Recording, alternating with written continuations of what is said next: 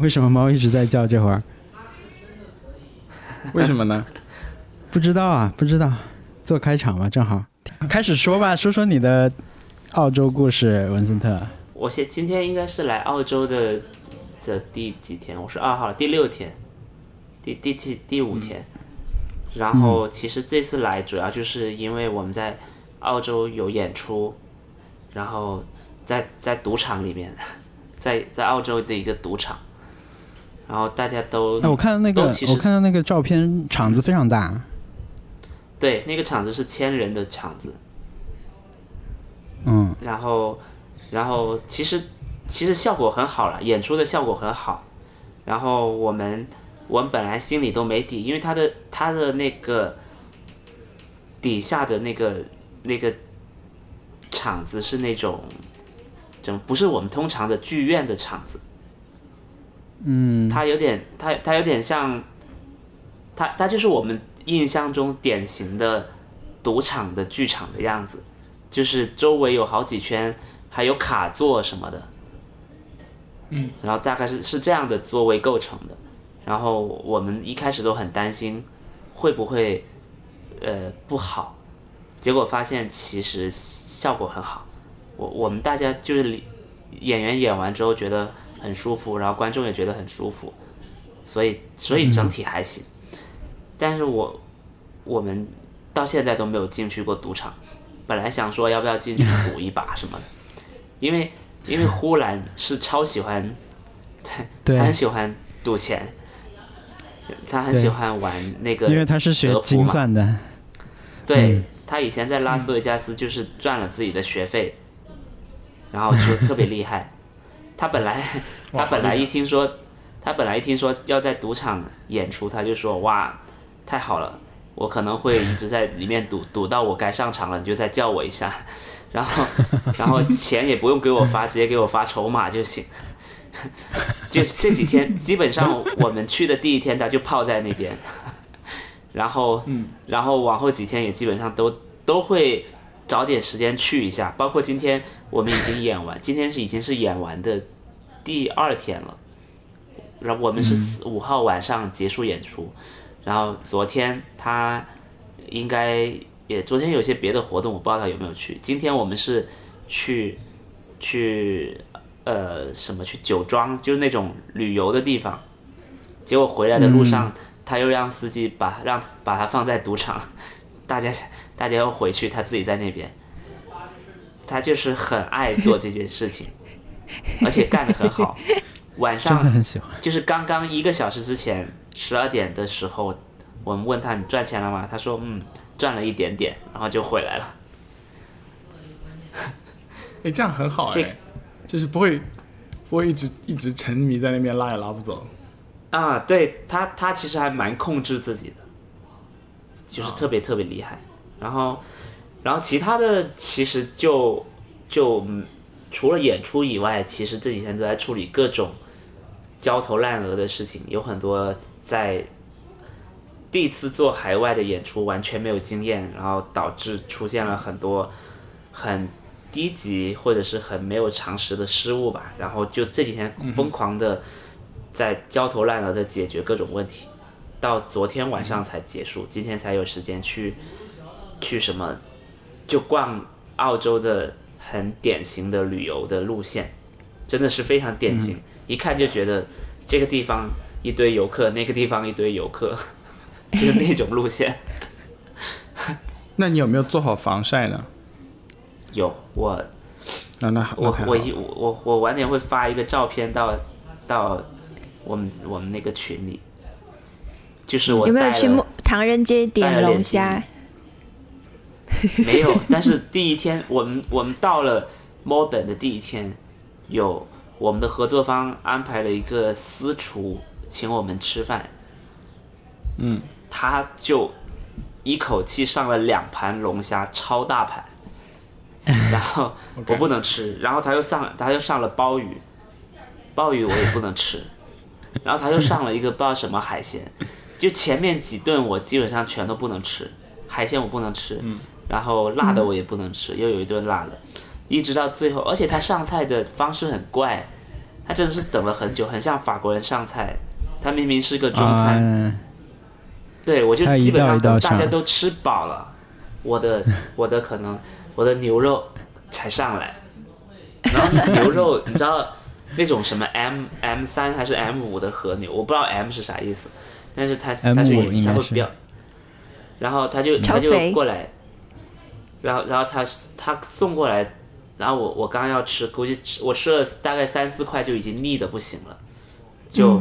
也没有也没有怎么吃，所以所以到现在我感觉没有吃到特别好吃的东西。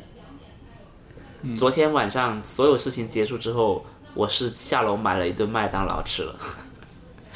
你太可怜了，太惨了，太惨了。真的在出差哦。哎，真的是在出差，不但是澳洲的麦当劳很难吃吧？对啊，好吃吗？呃，就没有什么感觉。我我点的是双层吉士堡，但是他他没有给我任何的酱，他没有给我任何酱，嗯我我也不知道为什么。然后包括有一天，我我发现我第一天在赌场的时候，因为那天真的太忙了，我们是第一天演出，我们从早上开各种会开到下午过去赌场，然后就发现有一大堆问题，就没有时间吃饭了。就在赌场里面有个肯德基，我们去买了，然后买了一个套餐，结果那个 结果那个肯德基它是没有酱的，你知道吗？他他给了你你薯条也没有酱，我我我第一次发现是这样的，就觉得很难受，就整个整个都冷。那你去酒庄也不能喝酒，对我去酒庄也不能喝酒，而且今天我们去了酒庄，发现那个酒庄是要预定的，就是我、我们去的那个酒庄你庄，们没订吗？呃，我们没有订，我们没有订，我们就是就是去了，然后在那边风景还不错，然后他说你可以 站着在那边试他的酒，但是里面有有很大的餐厅什么的，是早就被订光了，然后我们几个只好嗯到附近的一个海边小镇再去吃东西，吃墨西哥菜。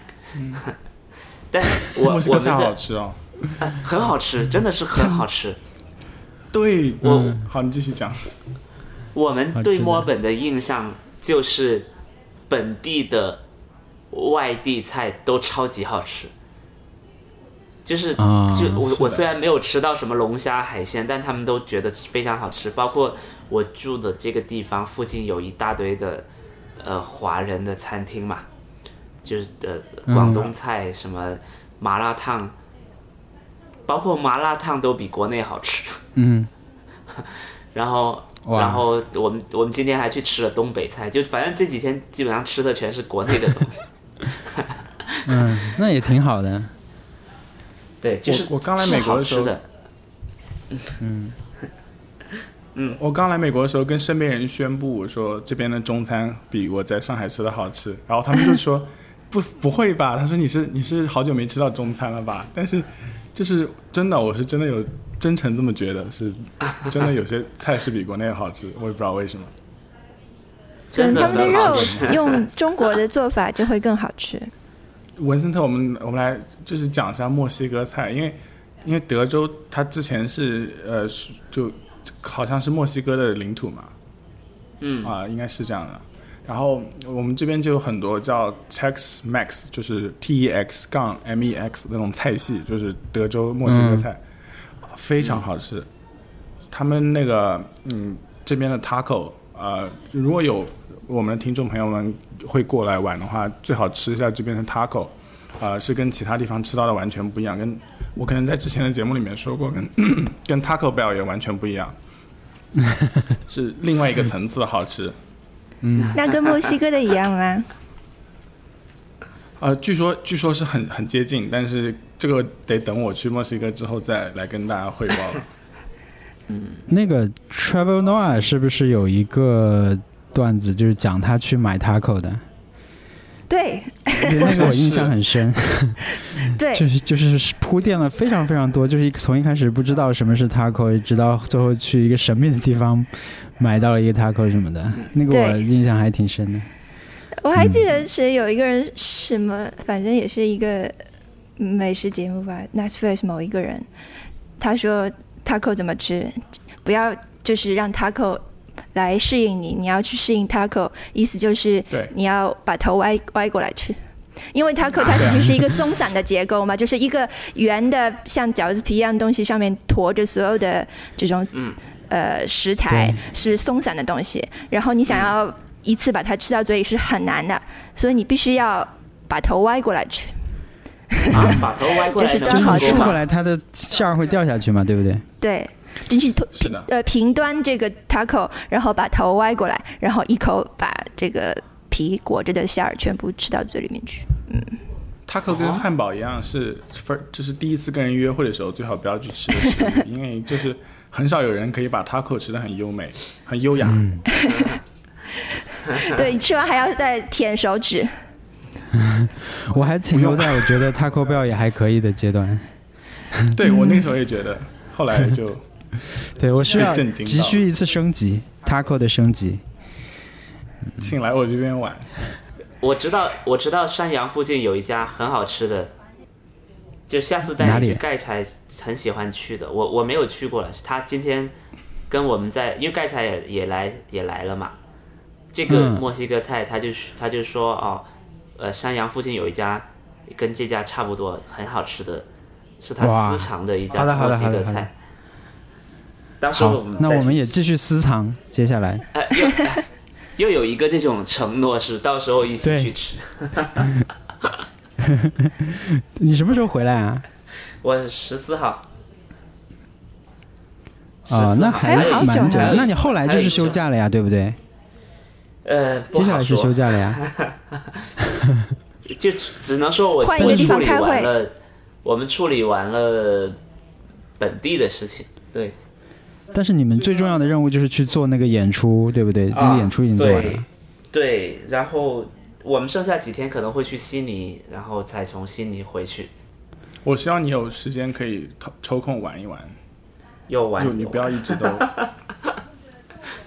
对，只有只有斯文、呼兰、李诞和博洋来了，啊，哎，哦，但也是群这算剧透吗？呃，不算剧，因为我们我们这次播那他们出之后四个，人有多长时间啊？演演一一场？一个多小时，接近两个小时了。哇对，那每个人要半小时。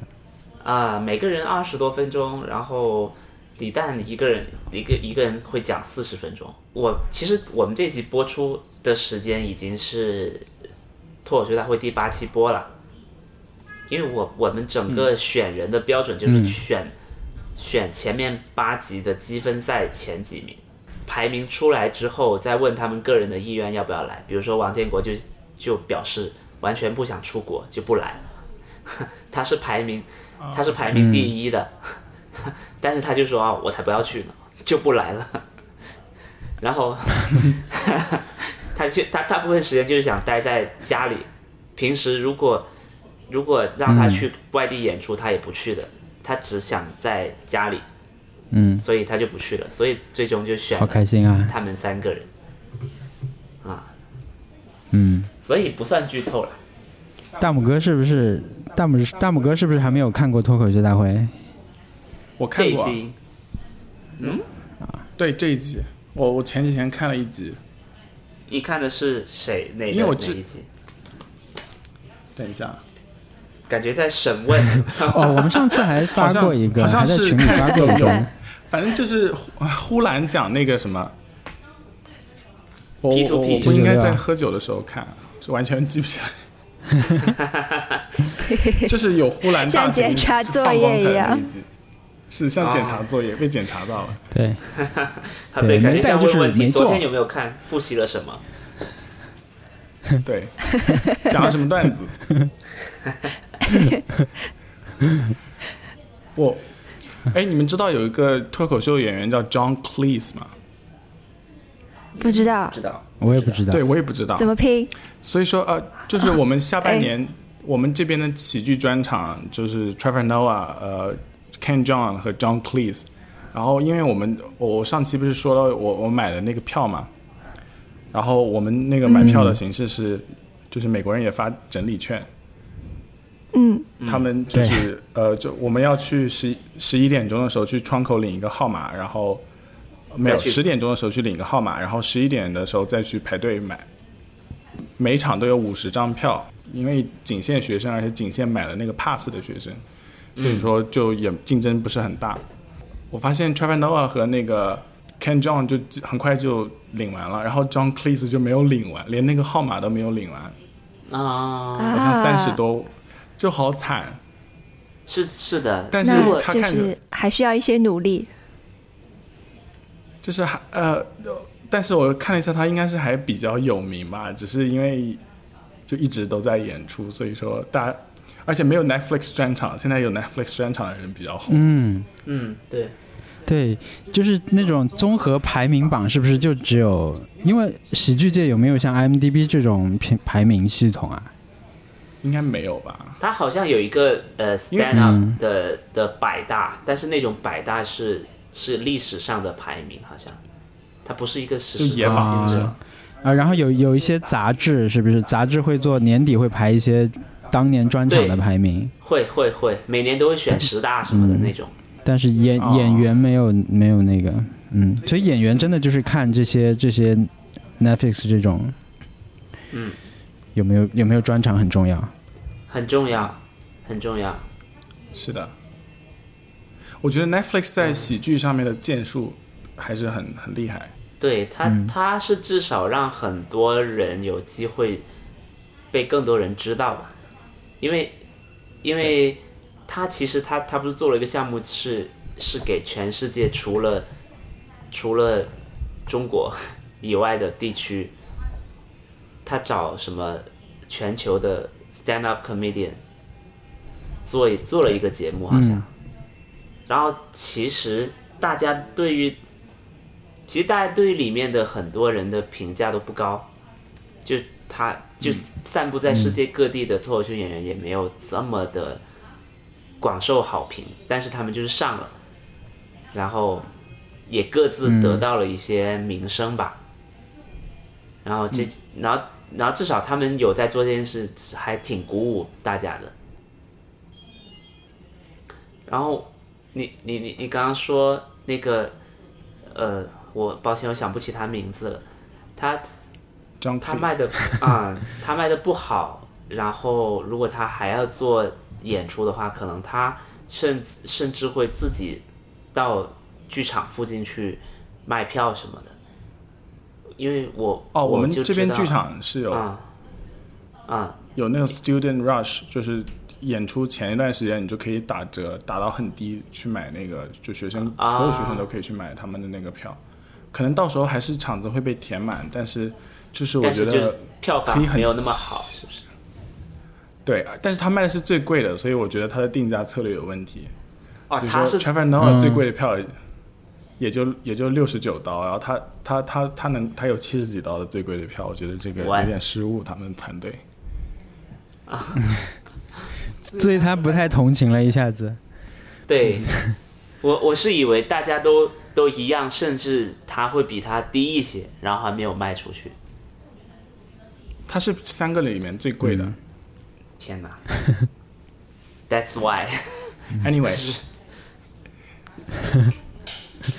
Anyway，Anyway，然后我下个礼拜有有《Les Miserables》，就是《悲惨世界》可以看，啊，嗯，对他们过来巡演，我我我特别激动。哇，你那边的这些活文艺活动为什么那么丰富啊？啊，我我我过来以后，我才发现是真的很丰富，而且呃，知道就是知道，不知道就是不知道，就错过了。而且好像大家觉得错过了也不是很、很那个很可惜的事情，因为好像每年都有。嗯，我看我感觉《悲惨世界在》在国内就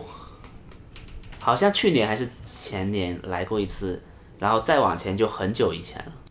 对，因为他这个、他那个巡演好像每每一次重启的时候，都会有一个人专门就重新把那个本子拿出来，再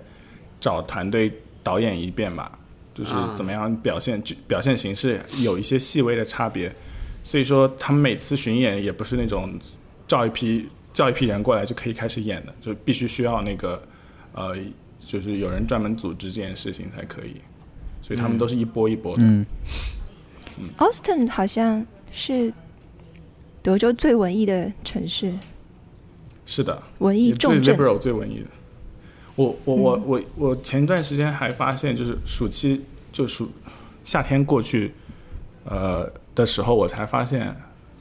我们这边是有老胶片电影放映的，一个叫派拉蒙影城，我不知道跟那个派拉蒙有什么关系，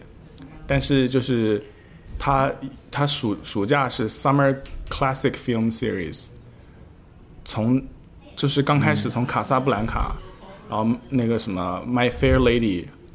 然嗯，后 Wizard of Oz，、就是那些全部都是原版的胶片，哇，然后是哥斯、哥斯拉，这是 一九五四年的哥斯拉六十五周年纪念，然后什么嗯，宫崎骏的一些动画片，然后到最后有包括那个、呃太二零零一太空漫游的原版胶片，然后反正就是每一周都有不同的胶片放映，然后还有教父系列什么之类的，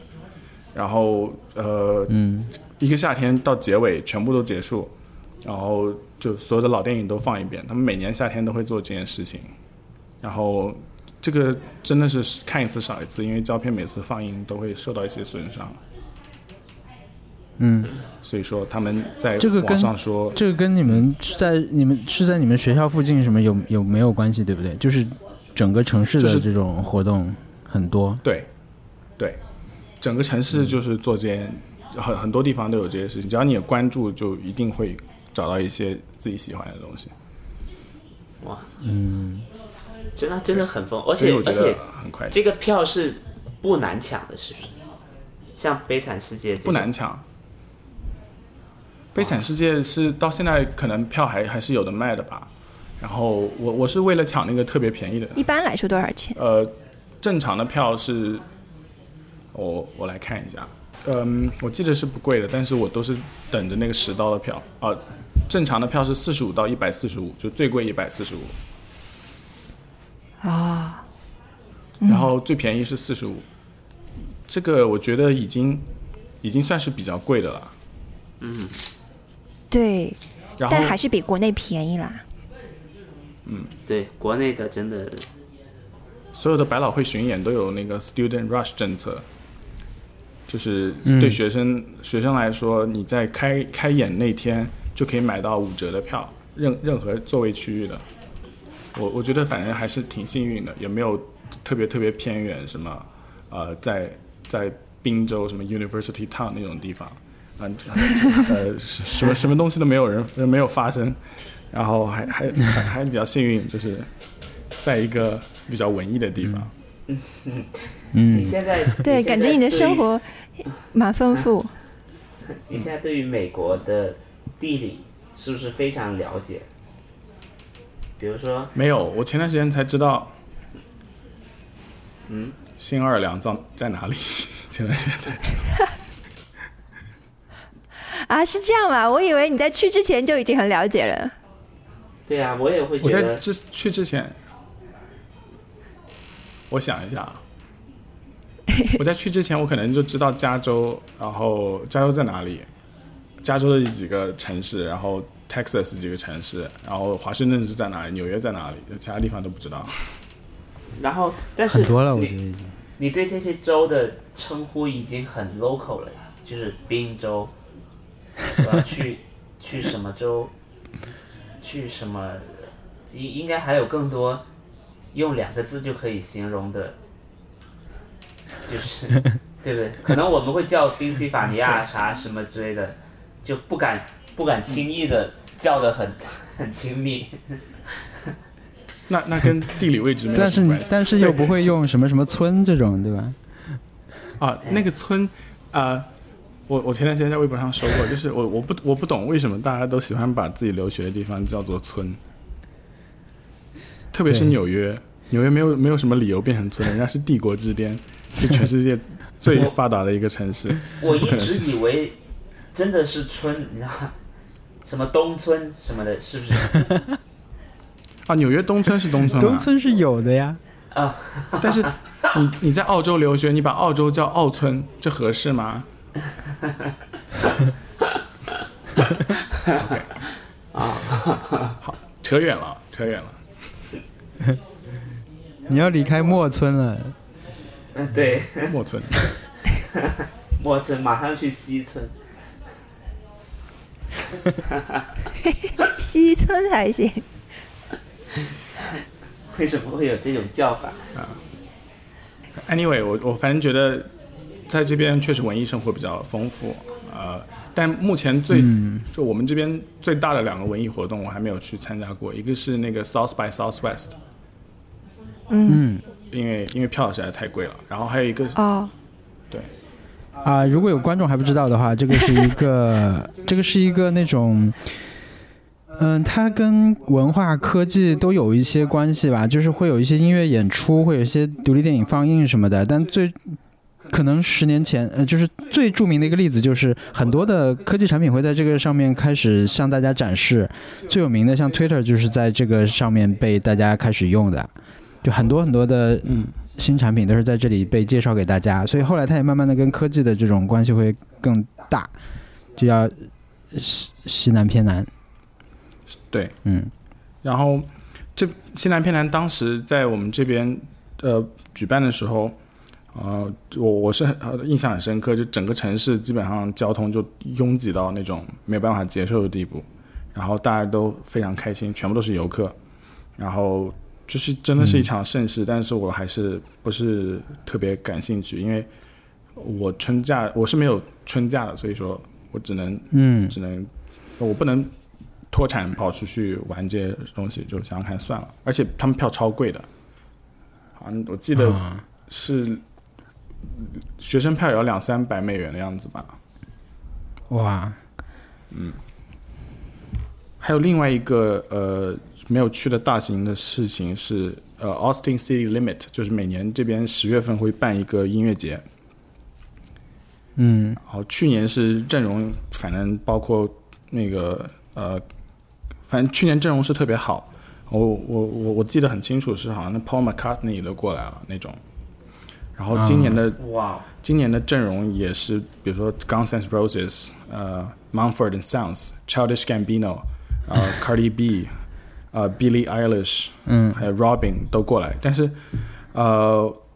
我还是不太想去看了，因为第呃最大的原因是票太贵了，三百块钱两个周末，然后、嗯。哇，现在已经涨到，现在三天的票是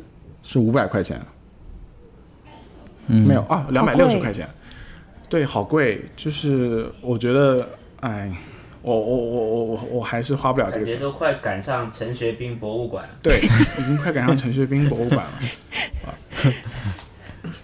这个是那种你要去 camping 的那种吗？还是你就可以城市通勤的这种？它好像就在我们郊区的一个公园吧，然后大家就过去，它应该有有这种主舞台，然后那个呃那个你在你在舞台面前就听他们唱歌那种，就没有没有固定坐席的。嗯，反正 我感觉呃这这个可以圆圆滑过渡到我们这个歌单的这个话题，是可以圆滑过渡。超圆滑。嗯，嗯，这要加一个转场效果。嗯，你们去过音乐节吗？我去过，我在上海去过一个，当时我觉得特别好，叫 Echo Park，我现在还是觉得特别好，不知道现在在上海还办不办？呃，是在那个哪个地方？我来看一下。我我记得上海那个 Echo Park 音乐节，你先说，你先说嗯，叫回声公园吧。然后那个当时在在什么瑞可碧橄榄球俱乐部，反正挺偏那个地方。然后是九月份的，呃，我认识了很多很多很很不错的那个呃，就是独立音乐人，就在那天是我是二零零二对二零一五年过去的，然后好像后面就没有再办了，我觉得有点可惜。那个音乐节好好在哪里呢？就是它在那个场，它场地是在上海郊区，呃，很很偏的地方。然后呃，那个场地背景刚好是上海地铁十呃十三号线还是什么线，就是有一种特别未来的感觉。就舞台背景是一个架在高架上的那个地铁，然后地偶尔会有地铁过去，就是呃，整个给你一种赛博朋克的感觉。嗯，有有这个就不是特别准确，反正就是有一种很特别未来，就特别贵的舞台布景。当时 去了以后，觉得觉得很快乐。嗯嗯，我过去十年或者更久去过唯一一次音乐节，就是前年去的 OPPO 红蓝音乐节。嗯，那个怎么样？对，就 那个不怎么样。那个就是我们是去拍东西的嘛，是因为我们当时那是我我接的第一个商业合作啊，就是去拍 OPPO 的东西。嗯哦，是就是你们穿着雨衣跟非洲，对对对对对，嗯他们为了宣传手机做了一个音乐节，对对对，所以就那次去那边，它特别小了，它就两个舞台，然后嗯，好像是轮番有重点吧，所以大家走来走去、冲来冲去看的那种。那时候。还嗯，那个舞台最大的亮点就是有那个创造幺零幺出来，嗯。对，那时候还没有叫火箭少女啊，还刚开始比赛吧，好像是。但是就感受到，确实就是大家都会在两个舞台冲来冲去，嗯，嗯，对我就只去过这一个音乐节，档次太低。我我的话是，我的话是呃近十年，我也近十年，我基本上就没去过什么音乐节。我我我只是一直听闻，包括我我高中的时候看有本杂志叫《Hit 轻音乐》啊，我也看，里面经常会介绍、介绍各种什么张北草原音乐节对，什么迷笛和草莓各种，还有摩登天空音乐节。那个时候，反正一大堆。我但是我在高中嘛，我完全去不了这个地方，我连广东省都没有出过，何况去那些地方。然后就经常听说，但是到了我去北京实习的时候，其实我有机会去的。有有次是十一的时候，好像在河北那边，就也不是河北吧，反正就是北京郊区有一个音乐节，我就是没有那么感兴趣，包括后来有很多机会说可以拿到套票什么的，我也没有去。最近去是因为我们跟草莓有合作，跟摩登天空有合作，然后去了一次草莓，就是我人生第一次去音乐节，就知道它大概长什么样子。但我、我我在那边也没有很享受，就是我没有感觉说它有多么的让我觉得我下次一定要来，是不是因为很晒？包括 呃没有没有那那个时候，其实那那个时候还还是有还蛮冷的，到晚上更冷。然后我们就去了看了，反正也有明星啦，什么呃呃叫得出名字的有很多。然后我我去了也没有什么太大的感觉。嗯。然后我对音乐节的另外一个印象就是伍德伍德斯托克，嗯，因为之前李安不是拍了那个对，制造伍德斯托克嘛，我看了，我觉得我觉得好辛苦啊，感觉感觉大家都在都在泥里打滚什么的，对我就我我一看就觉得音乐节嗯就是这种我我可能。我可能不会做这样的事情，你知道吗？对，我就认真思考过要不要去 Fuji Rock，就是那个日本就是富士山下面那个对对对音乐节，就是现在大家都在去的那个。我大概我觉得我大概可能五年前就在开始考虑了，然后我觉得我应该不会去，就是太辛苦了，对我应该也不会去。嗯，而且 Fuji Rock 嗯火人节这种我都不会去。火人节我绝对对不会去，对觉得回来以后就肺癌了。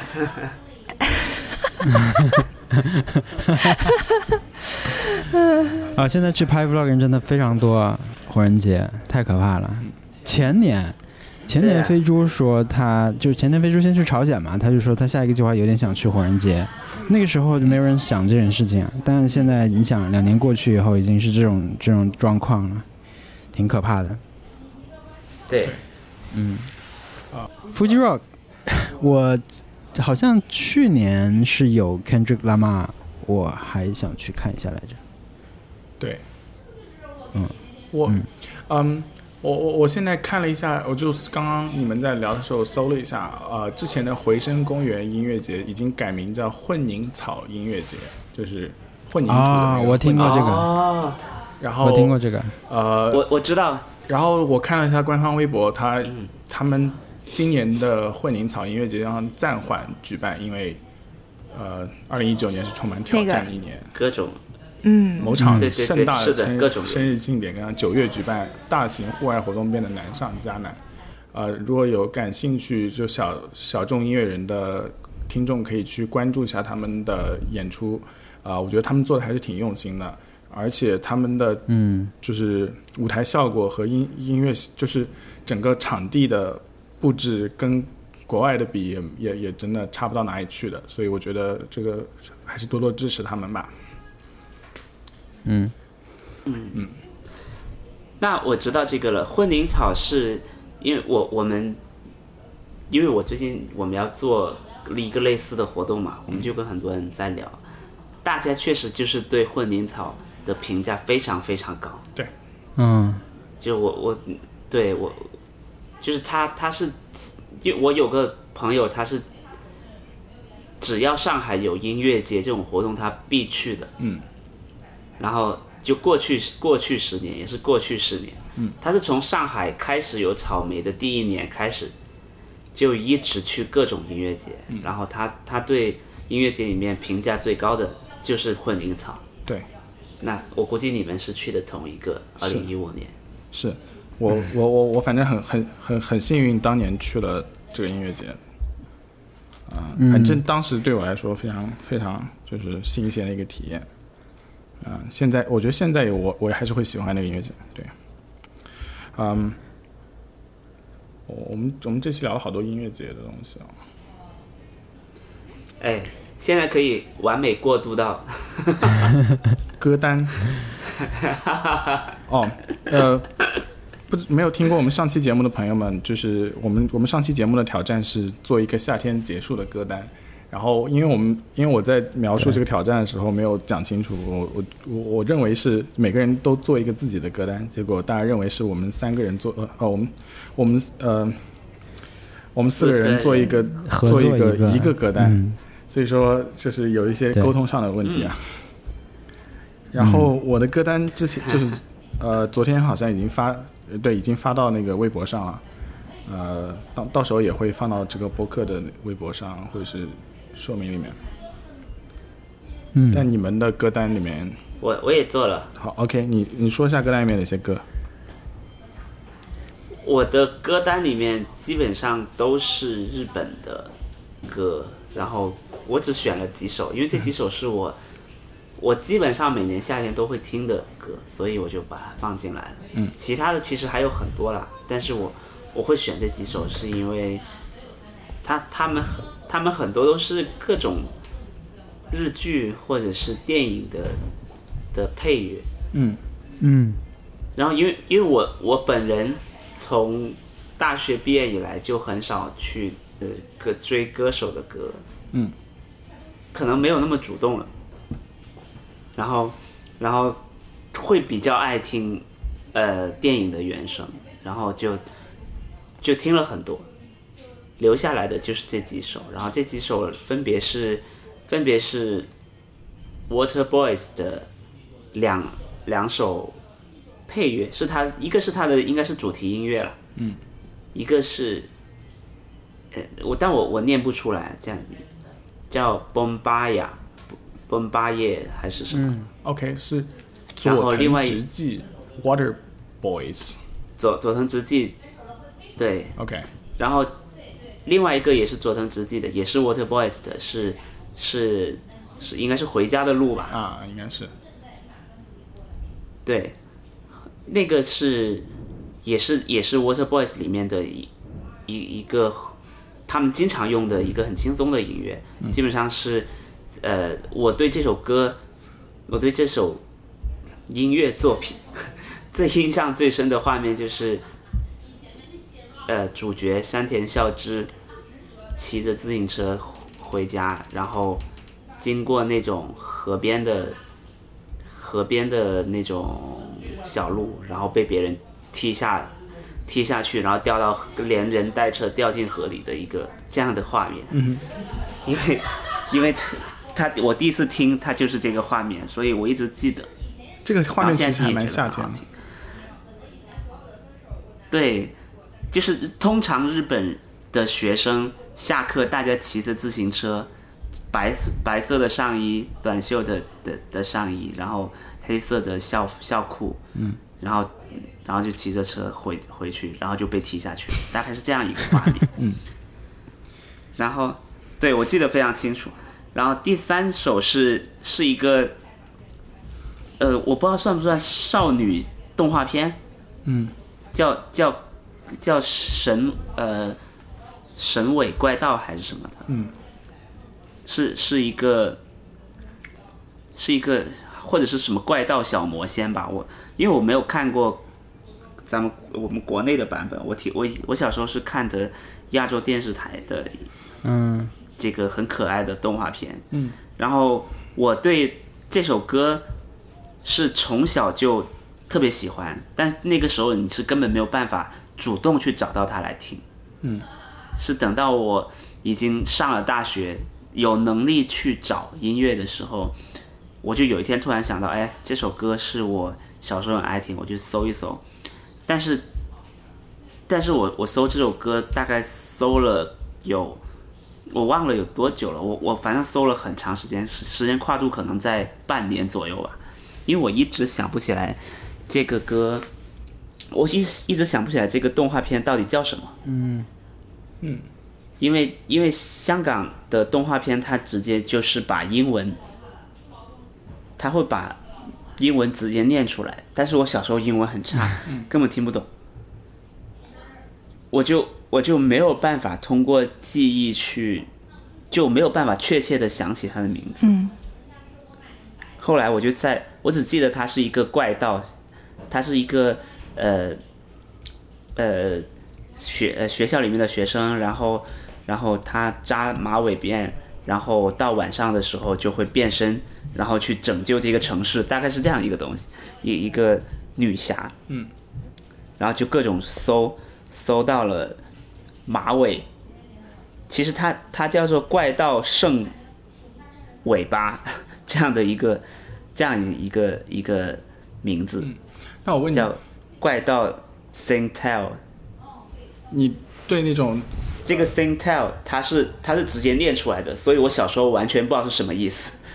那你重逢的感觉怎么样？就是跟以前听过的音乐，我重逢的感觉非常非常好，对对不对我而且我我重逢之后，我重逢之后基本上每隔几个月都会听，因为这首歌是很可爱的一这这个音乐是很可爱的，嗯，可爱到就是很典型的日本少女动画片的那种音乐，但是很丰富。我我我其实我会觉得小时候看这种动画片成长起来的小朋友会很幸福，因为你听到的这个音乐它一点都不不马虎，啊，他做这个音乐做的非常丰富，我觉得你们你们可以去听一下。我觉我我认为我认为这这首作品在我推荐的这些作品里面的艺术的的质量非常非常高，嗯，但他是给一个小的很小的一个呃，可能以后大家都想不起名字的动画片做的九几年的动画片，嗯，在这么多年前做这么好的东西给小朋友，我觉得我我甚至想起来都觉得有点有点感动，是就是非常强烈推荐。好那我们就来一起听一下这首歌吧。然后我们就应该 fade out，嗯然后就插入一首歌是是。没有啦，不会的我。们可以在这里自己去找一下。我们可以在播客对，如果我如果一定要放的话，就放这一首。呃，我们首先一个问题就是我们没有这个音源，现在就是我们拿不到一首可以用在剪辑里面的那个曲目，你知道吗？就是那个文件。嗯 嗯，对，没关系，这个我会帮你我当时想的是，我先想到了这个问题。嗯，我到时候找一下吧。我可以去找找可。以可以，我们想 想一下吧。我觉得我们放短一点应该是没问题。啊，他的这个 tail 对对真的很长哎，很厉害，看起来。这这个马尾是一个厉害的马尾。对，然后我我我由此延伸想到的一件事情是，我其实觉得，呃呃，汤姆和杰瑞，汤姆猫和杰瑞的那个动画片，我觉得它的音乐的品味也是超级好的。嗯，交响乐，它里面用的音乐，对我觉得它里面的音乐真的是非常棒，然后，然后呃，跟它的动画片的配合也非常非常好。小时候经常，经常我我甚至都不看他的画面，在听他的音乐，因为，因为他好像，好像经常有那种交响乐团在演奏《猫和老鼠》，是不是？对，因为猫和老鼠都是交响乐，这啊，对，所以我我觉得他们是真的很认真的在做这个事情，包括包括我前面推荐那两首《Water Boys》，佐藤直纪这个人，我有看过他的纪录片，他他作为一个日本日剧，只是专门给日剧做电影，呃呃，做那个原声配乐的一个一个音乐家，他写这个音乐的时候。其实一样也是找很多的交响乐团去把他这个音乐作品做出来的，就是整个制作是非常认真、很考究的，我觉得我觉得特别厉害。嗯。然后最后最后推荐的就是《海街日记》的主题曲了。其实这个这个可能很多人都听过，对，因为呃，我《海街日记》主要是因为我我我这个电影我很喜欢，然后很我看的很舒服，然后呃，它是唯一一唯一一个我在电影没有看之前，它的 OST 就出来了嘛，就到时当时网上就已经到处有的下载，我是先听了，把他整张专辑听完了，然后再去看了电影。然后他这个电影给我的这个电影，我我当时是超级期待的，因为我非常喜欢失之愈合，嗯，但是又看不到，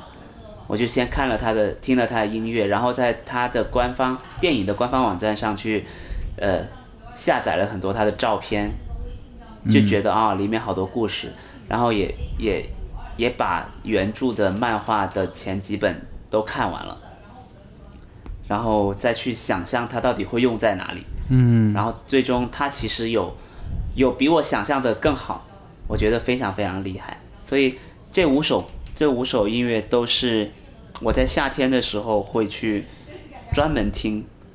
尤其是我平时也听了，但是夏天听的最多的五首，嗯，这就是我的推荐。好，你能不能想象我是一个没有看过《海街日记》的人？嘿，特特也没看过，我看过哦，真的吗？对，哇，天哪！我一直没看过啊，我没有看很奇怪。这个好像是我唯一没有看过的《失之愈合》了。嗯，我我《海街日记》这个电影是他之前，他之前在呃，反正还是在戛纳还是威尼斯在在展的时候，就很多人说好看好看好看，然后到后来我有一次有机会回，我从北京回去香港，嗯，结果我走的那一天，香港就说过几天他们有个提前试映。哦，但是我那个时候就就我跟他基本上是就是错过了嘛。本来我可能在那边多待几天就能看上了，但是我就是有工作，我就得回北京，然后就没有看上，就一直耿耿于怀。到了第二年，就北京电影节，北京电影节就邀请，对，就就把这个电影就就就放在电影节里面可以看。我在北京电影节看了一次，然后又跑来上海电影节再看了一次。哇，然后我忘了我在哪里又看了一次，就是我我我是在大荧幕看了好几次，哎，那那个然后个请很多朋友一起去看。嗯这个电影对你有什么独特的吸引力吗？你其对待其他的《失之愈合》的电影有这种感情吗？我觉得他就是舒服吧，就是整个电影里面没有坏人，嗯，然后大家都就是他其实这个故事，其实在整个故事之愈合的所有的电影里面是比较比较俗的，我觉得。嗯嗯，他是他的他整个故事是你你很容易看得出来他想说什么，嗯但是他他就很简单，然后整个整个就是特别的轻松美好，你可以错过快乐，然后也有一些很很很细微的伤感的地方，就是不不让你就他他不会刻意的不让你去看出来吧？我觉得他他他这次就很直白的表现出来了。但是你在看之前你是不知道这些的，你对他异常期待的原因，对，我不知。嗯，我对他异常期待的原因是我看了他的那个预告片，嗯他预告片我大概翻来覆去看了几十遍，嗯。因为他他他预告片也很简单嘛，嗯，对，嗯，是不是他的预告片特别像那种，就是日日本摄影作品那种调色，是不是比较像那种？嗯，还好。其实或他他其实这个这个片子的拍摄很精美，比《失之愈》和其他的电影都都更精美，因为他他找的那个摄影师对，就是经常给电影、给广告拍，就是拍广告的一个很厉害的商业摄影师。嗯、然后他如之前那个如父如子也是如父如子是如父如子也是他拍的。嗯然后这个这个人叫应该叫龙本干也吧。我我买过他的摄影集，非常非常好看。他就本身是一个很厉害的摄影师，然后所以他的画面处理的特别的有自己的风格，就是很很在水准以上了。嗯就是没有那么写实。其实我觉得没有那么写实，整个很舒服。我不记得我们，我这个电影是很后面很后面，还是还是在飞机上看的。你听你这么一说，我觉得有点对不起这个电影。但我我印象是这样的，就是，诶，我对他有点抗拒，但是他不是什么公平的这种。就是反抗心理，是因为这个里面的这个演员广濑铃，这应该他是最早的一部就是大的这种作品嘛。但是他其实是一个替代了我们我和王海光都很喜欢的一个年轻另外一个年轻演员叫那个能年玲奈，嗯，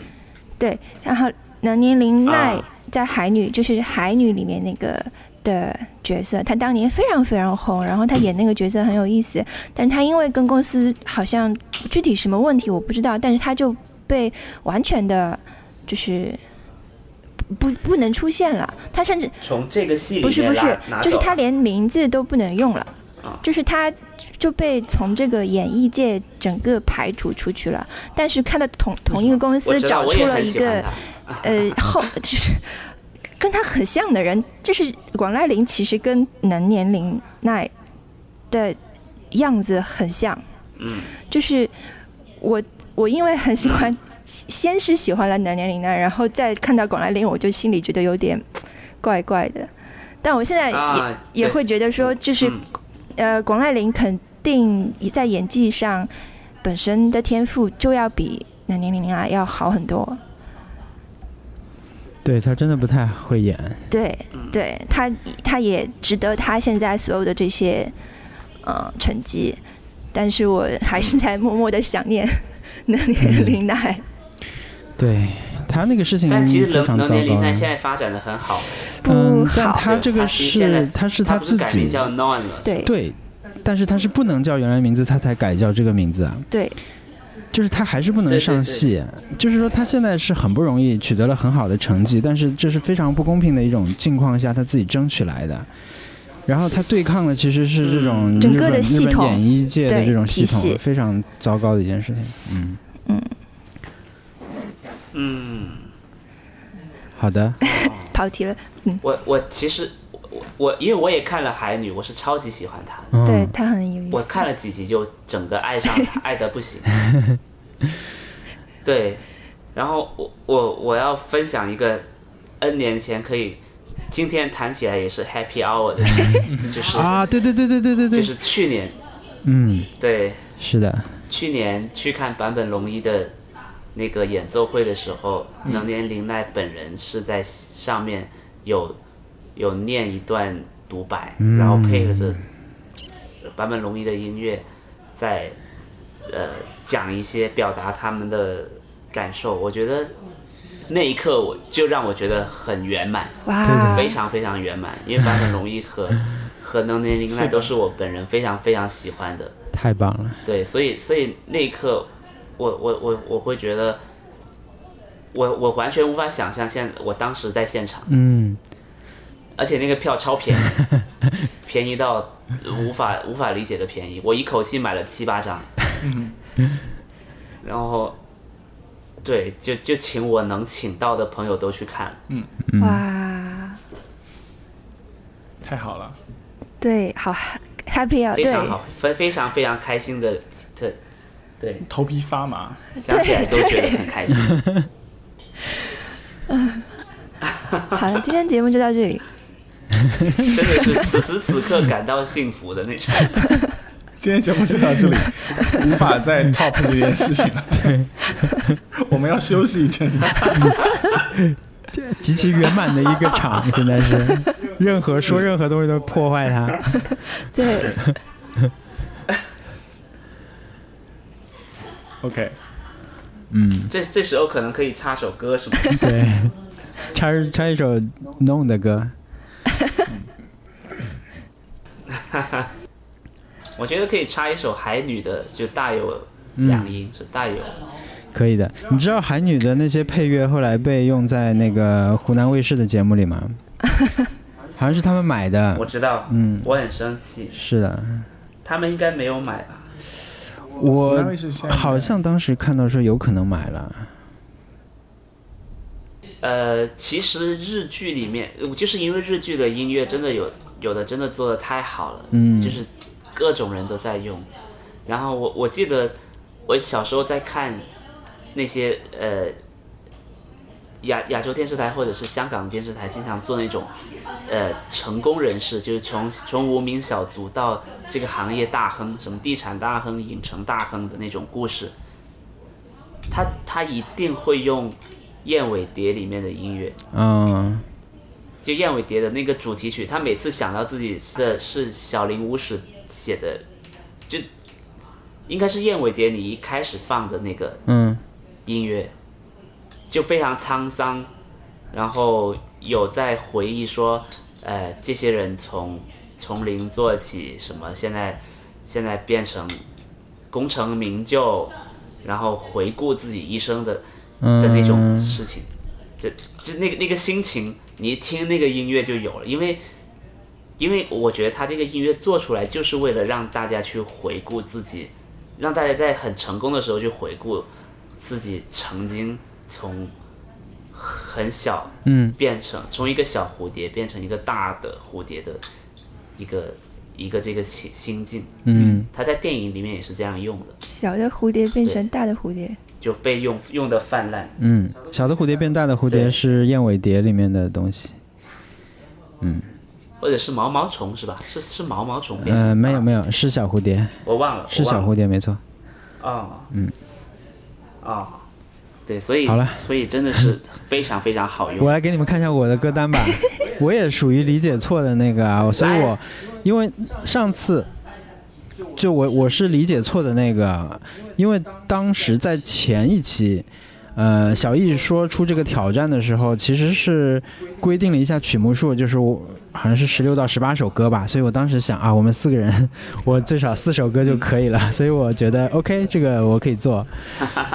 对，所以这是我的心理活动，因为我就是一个听歌很少、很那个，呃，很随机的人。好像我图片已经发到群里了，嗯我现在这里面有六首歌，OK，对我大概都能讲一下他们的来历。嗯，这六首歌是你看我我的标题叫 Summer Rotation，就是我今年夏天重听次数比较多的歌。嗯，原因也也各种各样的。然后我先说一下，这第一首叫做 Home La Le Te Lu，就是说夸奖我，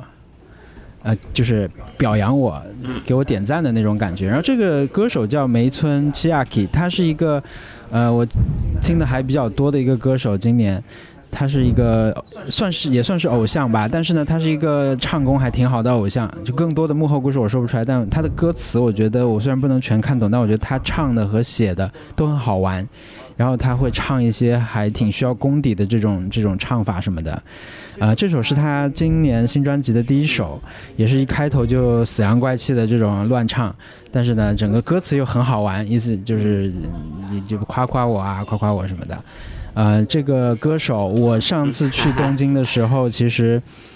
嗯，我本来是预定在二十九号去那个小岛老师那边去学学蛋糕，然后特特。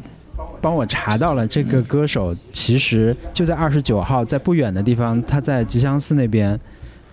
有一个超小型的 live，但是呢，那个那个时候票其实已经没了，所以我我也不可能说看到了。但他那个演出就我们看票的时候觉得很好玩，因为他是在一个浴场里面，钱汤就是那种大浴场，他在一个浴场里面，然后他卖各种位置的票，好像有。呃，就是最近的那种是在浴场里的票，还有就是在旁边听听的那种音漏席，音漏席就是音乐漏出来的那个音漏，音漏席的那个席位，就是很便宜，但是你就是相当于说你也在那个浴场的话，你就能从旁边听到他唱歌什么的，就听起来就很好玩。但是还有更衣室席啊，对，更衣室席 就没有票，就去不了。但是我我其实也想了，就如果真的有票，我是不是真的会去？我其实也挺怀疑的。但是我觉得他是一个今年夏天我听的比较多的歌手，呃，然后第三首歌就顺便也说，其实也是一个日本的偶像，他叫 Pedro，但是呢，他是一个从一个这不是他的真名，这是他的也算是一个艺名吧，他好像叫 Ayuni，他是从一个叫 Beach 的偶像团体里面出来单飞做的，啊，这首歌其实是因为他最新的那张专辑叫 Some Sucker，就是舔手指的呃吸手。吸手指的人，那张没有，这个那张在在 Spotify 没有，只有 Apple Music 有，所以我就选了他旧的那张里面，因为我是两张一起听的嘛，所以呃就选了这个叫自律神经出张中，就是自律神经去出差了，呃的这个意思，然后是这首也选在里面啊，然后呢第二首歌是叫 Put Your Money on Me，这首比较有意思，就是它是。我他我在黄觉的那个黄觉分享了他的 playlist，我就听了一些，他那个很长啦，我就很随机的听，然后这个是我点了喜欢的一首，其实好像也没有特别好听，但是我也不知道为什么，就是听了很多以后，只有这首点了喜欢，对，就这个 叫 Put Your Money on Me，然后他的歌词好像就是说。呃，把你钱都放我这边是没错的，什么的，就给我花钱没有错，什么？呃，然后第四首歌叫《We Are Little Zombies》，这个是我今年觉得还挺好玩的一个日本电影的主题歌。然后这个电影它就是故事其实没有非常特别，但是它的影像风格、叙事就特别像广告和 MV。然后它有很大的程度上在模拟一些那种八位机游戏的视觉和音效，所以这首歌主题歌也是它是小孩唱的，因为是小孩演的电影，所以它也是有呃八位机的这种音效，然后整个的节奏电子感很强，像是这张还有呃第一张。啊，就除了那个黄觉那首歌的这几张，都是他我整张专辑其实会经常循环着听的。但当然里面有不喜欢的歌我会跳掉，但是是我是我循环比较多的歌。然后呢，这第五首歌这个组合的名字我不会念，叫 Posty。这个是其实我没有听过太多遍，但这个歌手吧，这个作者我不知道是组合还是个人，他是这首是那个我们去看足球的时候。我们在那个车上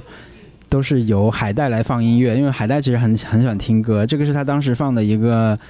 歌手，然后这是他最流行的一首歌，所以我把他也选了进来。啊，我就从那个格鲁吉亚回来以后，就其实听过几天吧他们的歌，后来没怎么听了，但是呢，印象里还是挺好听的，也是有对这个夏天来说有一定纪念意义的一个歌手和歌。然后最后一首是来自那个登月第一人的原声，嗯、我不确定我最喜欢的是不是这首，啊，那个但是呢，这张登月第一人的原声我非常喜欢，它是在这个夏天有点，嗯，它是那种我想事情的时候会听的专辑，然后它可能一定程度上，嗯，有点像是以前以前我是听那个社交网络的原声，就是我我的那个想事情或者做事情的时候的这个音乐，我是听那个。那今年夏天就多了一个可以听的，就是登月第一人的原声，我很喜欢，嗯，这是我的夏天歌单的构成。嗯，OK，有很多很多很多日本歌，有很多偶像的歌，我有偶我会听偶像的歌。我就在那个呃，我我有一次去 Tower Music，好像，我觉得我会听嗯。偶像的歌，可能有两个原因，因为有一次那个那个好像是竹几那边吧，就是竹几是微博上一个日本电影的博主，嗯，我好像在他那边贴了一个我在听这个 Pedro 的音乐的时候，好像他说很意外还是什么，他们可能可能有人觉得我不听这种感觉很宅或者很偶像的歌，我有两个原因会听，一个就是我关注的那个咪咪达那个博主嘛，耳田他现在叫。他对日本音乐还特别有研究，所以他和他做的那个 Sub J Pop，包括他会做一些叫所谓的乐曲派偶像这方面的很多的传播吧，就是他自己会听，就是在日本有这个派系啦，叫乐曲派偶像。那他会把这些人分门别类的给大家推荐。以前他们有个播客来推荐这些偶像和他们的歌，所以我会听过一些。嗯，所以受他的影响，还有我会听他的歌单嘛，就是他叫 Sub J Pick，嗯，是从流行音乐里面选一些他们觉得相对特别的，我会听那个歌单，所以里面会听到一些顺耳的。还有就是有一次我在 Tower Music，就喜不亚的那个 Tower Music 那唱片店，其实那个那个店我喜欢的是它三楼还是四楼有一卖书的店。他选书选不错，在那边你未必要买买书，但是就是我觉得日本的书店它会给人一种开阔眼界的错觉，就你觉得啊、有人还在关注这个方面啊，或者拿起来翻一翻，就是看到他们看事情的一些角度，我很喜欢这种在书店翻这些书。然后呢，我觉得 Tower Music 的那个书店那一层是很适合翻到一些这种书的，包括一些杂志，以前从来没有见过。你会发现啊，他整本都在研究一个课题，这个课题好像是别的人不太这么想的事情等等的。所以我在那个去那边的路上，其实就会觉得，我想听一些那种。他未必就是被任何一个人选出来，觉得这是你最值得听、最不可错过的东西。我觉得它它是一种，嗯，一种在流行中的东西。我拿它来听的时候，因为我现在很多时候听音乐，我就把它当做一种背景音乐嘛，就是我可能李如一不太看得上的那种那种对待音乐的态度，对吧？打打开水龙头，音乐就出来了。我但我确实就是这这种人，所以我就我就想，我我如果是这种状态的话，我想增加一有意识的增加一些说，嗯，如果我认可 Tower Music 这种这种环境的话，它其实大部分内容可能还是流行的，它会覆盖一些呃酷一点的和严肃一点的东西，但是它大部分是流行的，所以我想增加一些这种更嗯怎么说呢，更日本流行环境的那种那种感觉，在我的日常的这种听音乐里面，所以我会还听的有一段时间还听的挺广泛的。我甚至想找啊，就是有没有 Tower Music 这个月楼下都在放什么歌的那种歌单，我也想听一听。对，就是我会有意识的想找一些这种真的不能说烂吧，但就是更流行一点的东西来听一听，这种。所以我会听一些偶像。对 OK，嗯嗯，我我补充，我快速补充一点，我快速补充那个，我其实刚刚说漏了一首，嗯。这是我的第四首，叫 Milky Way Planet，嗯。那个那个也是个日本的、呃电子音乐，我不知道算不算啊的一个呃应该算吧。对叫 Dead and Mouse，嗯。对 OK 它叫应该是 Dead Dead Mouse，Dead Dead Mouse 因为我我也是跟着咪咪打读的，啊，是咪咪打 对。推荐的，啊，这也是在 Sub J Pop 里面嗯推荐的。我我是我因为 Sub J Pop 基本上我每一期都都会听，然后会挑里一些里面比较我喜欢的，然后然后会保留下来。这首歌是我从应该是两年前听了之后就保留下来，基本上在夏天的晚上很适合听，我觉得。嗯其他几首可能是白天的歌，这首是晚上很适合听的。对，嗯。很好。哦，我我关于音乐还有一个现在有一个奇怪的理论，就是我我觉得自己不能听太好的音乐，就是说 我不能把自己的这个对音乐的这个培养的很刁，对音乐的口味培养的非常刁，因为我经常做视频的时候，我只能从平庸的曲库里面，因为平庸的曲库是我可以 我可以使用的。如果我我的那个标准提到非常高的话，我就会觉得我没有音乐可以用。对，就是一种荒谬荒谬的啊，理论。这个 好的，嗯。嗯，我轮到我了吗？我的很少，我来说，哎，嗯。我来放一个，哎，我的，我我觉得音乐离我的生活比较远，就我不是说它不是我生活的必需品，那这是一个调剂，就是我 kind of 嗯。就是嗯。怪罪到 iTunes 上，就是 iTunes 我用不来。Apple Music 我也嗯。一头雾水，然后反正就是这一来二去，后来现在又有很多更多的这种娱娱乐的东西嘛，比如说播客，还有嗯可以很多看的东西。然后比如说我要看剧，我就不能听音乐。然后比如说要看书的话，新的音乐嗯对我来说已经成了一个信息量很大的东西了。所以我如果要放一点东西，我就会放巴赫，嗯来来回回就是巴赫那些，嗯或者就是反正就其他的古典乐，太强劲的都不行，最好就是平稳的可以输出那种东西。然后，嗯。所以我就我，所以我觉得我没有能力产出一个呃可以给大家分享的歌单，所以我就去问了我觉得音乐对他们的生活来说非常重要的朋友，嗯，嗯。讨了一些歌，嗯，然后这就是前四首就是我讨来的歌，嗯，海带就是那个老鼠什么都知道的作者，他给了我是这个歌，然后尼亚就是大大儿童商店的呃老板，然后他给了推荐的这个 Thousand Boys，嗯，这个歌也也是呃一个比较伤感的歌。他说，我想了一下，我其实也不怎么听新歌，但是嗯。我从就从就是喜欢的歌里挑了一首适合推荐给嗯播客的听众的一首歌，嗯，嗯，大家有兴趣可以去听一下，因为尼亚是一个呃呃真的很喜欢音乐会，一直去日本听呃呃看演唱会的人，嗯。呃，然后我就问了白白，嗯，白白是一个一直是我们的朋友啦，但是他其实还是一个业余词人，就是他会跟他是曾一鸣的搭档，他帮曾一鸣写了很多词，嗯就是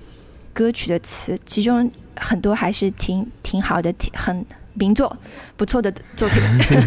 嗯，对，嗯所以他他我我也相信他的音乐品味。结果他给了我这个歌曲，他说说到夏天结束，那就是这首歌，这首歌，就是夏天结束。对，这简直就像是现在的美剧 的那种片尾曲一样。这这是我觉得他很敷衍我啦，但是没办法，我问了他，所以我也放进来。嗯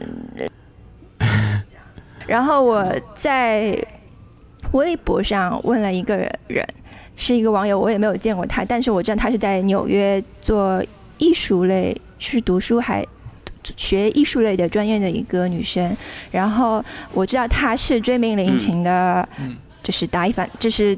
很喜欢追名林琴，所以我觉得音乐对他来说也是一个重要的事情，所以就问了他，很随机的就去问了他，突击了他，然后他就给我发来了一条大概有十首歌的歌单，我觉得嗯非常感激，但是我就随机挑了一首，我我挑了一个我认识的乐队，这个 Bell and Sebastian 我是认识的，然后。我觉得他对这个夏天结束了的这个主题跟我来说是一样的，就是一个伤感的感觉。你们你们说的好像都是在夏天的时候听的歌曲，但我的话，因为这两天正好上海又是这种有点下雨啊、刮风啊、阴天啊，所以我正好就是已经到了一种有点冷冷的秋天的感觉，所以他的歌单我真的听了，我就是一种嗯嗯这种感觉。嗯，然后到到此为止，我又觉得还不够，所以我就把我最近在听的两个嗯 radio 的节目的歌曲歌单挑了两首出来。嗯，一个就是村上春树的那个 radio，他最近已经做完了这个节目，好像就是一共七个节目，就是在诶。Tokyo FM 上做了一个有七集的呃 radio 的连载，然后每次它都是跟音乐相关的，嗯，然后这个这首歌是他在这个呃 radio 连载里面的第二期里面推出的一个歌，这一期的主题就是度过长长秋夜的时候可以听的一些歌曲。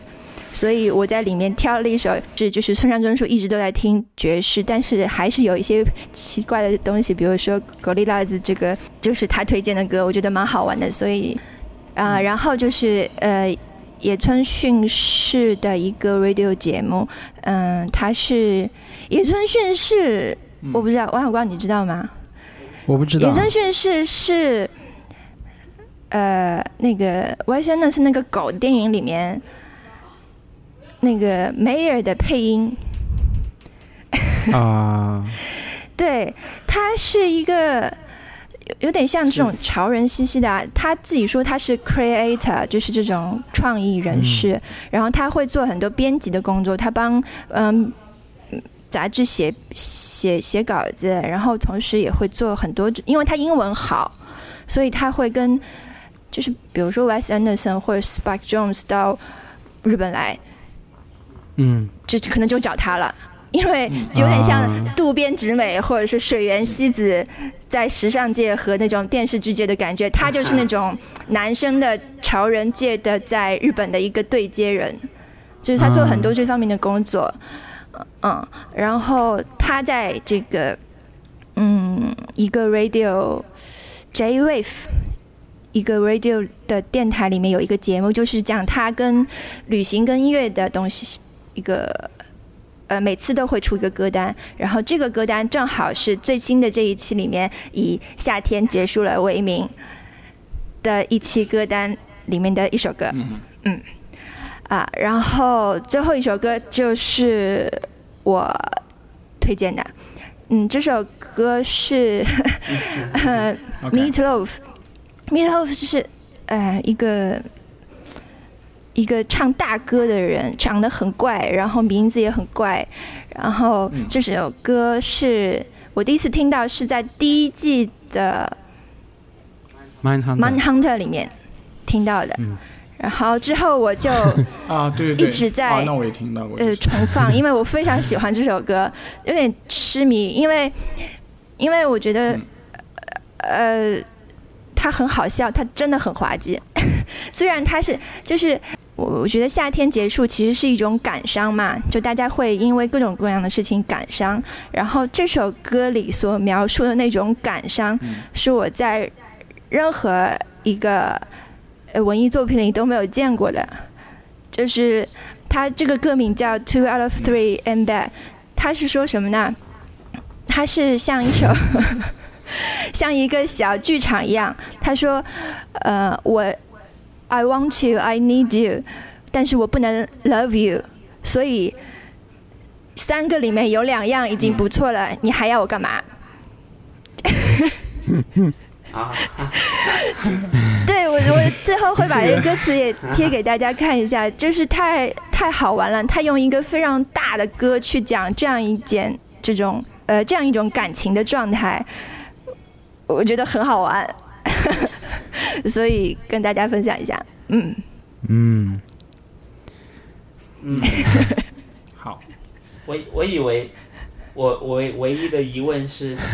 我以为追名林琴会推荐追名林琴的歌，结果没有。我也以为，我也是这样想的，我对他的预判也是这样的，但没有，整个歌单里面都没有。嗯，嗯，好，嗯。好，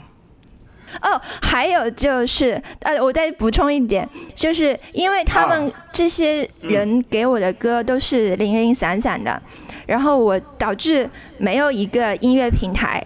可以有其中所有的歌，嗯，嗯，这是一个就现代人的哦这种尴尬对处对对境，对。也是没有任何一个平台，我试了中国的、外国的，我都试了，都没有就是可以找到所有歌的一个平台，所以我就把它就是文字贴出来了。嗯，嗯。好，我们之后再来想这个事情怎么办吧。我们来听小易讲他的长歌单。我我我我可能我可能就嗯。不用一首一首的讲了，就是我首先讲一下我好的对对对，我最想听这件事情。呃，因为之前很多微，因为之前很多那个呃微博上人都一直在说那个新音乐很难发现，然后 Spotify 是一个人间奇迹，因为它可以那个很快的给你呃推荐很准的那种你你可能会喜欢的歌，然后我用了 Spotify 一年多，确实是这种感觉，就是你用久了以后，它的 Discovery Weekly 和 Discovery Daily 都是非常非常准的。然后你如果明确的跟他说这首歌不喜欢，那他还会继续的跟你跟你那个呃做修改。这有点像以前玩豆瓣电台的感觉，豆瓣电台也是有这种感觉，就是你要要调调整一阵子，他们才才会就是真正给你开始推荐你喜欢的歌。呃，这个我我我我做这件事情是非常非常快乐的，所以我就一直在呃每周都准时收听 Discover Weekly，然后给他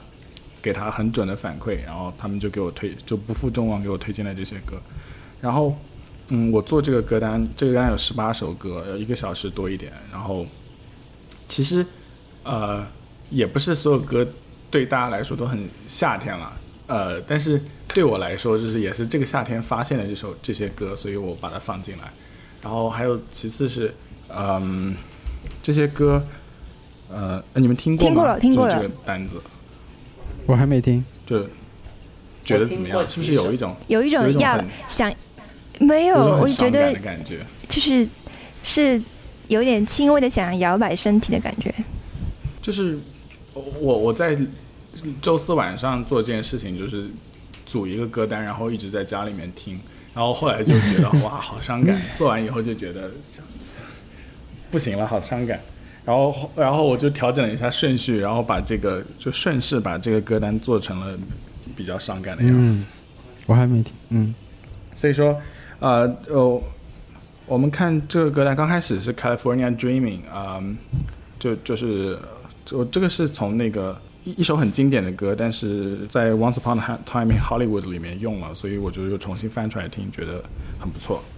然后接下来的话是 Saint Vincent，嗯、还有一些就是 ADA Rising 的歌，哦，还有一个 Brandon Flowers，啊、Brandon Flowers 是那个 Killers 的主唱，就是那个乐队。嗯，然后他这张专辑是他的单飞专辑，呃，Flamingo，呃，里面。这是一张比较老的专辑，呃，我推荐大家都去听一下这张专辑，呃，非常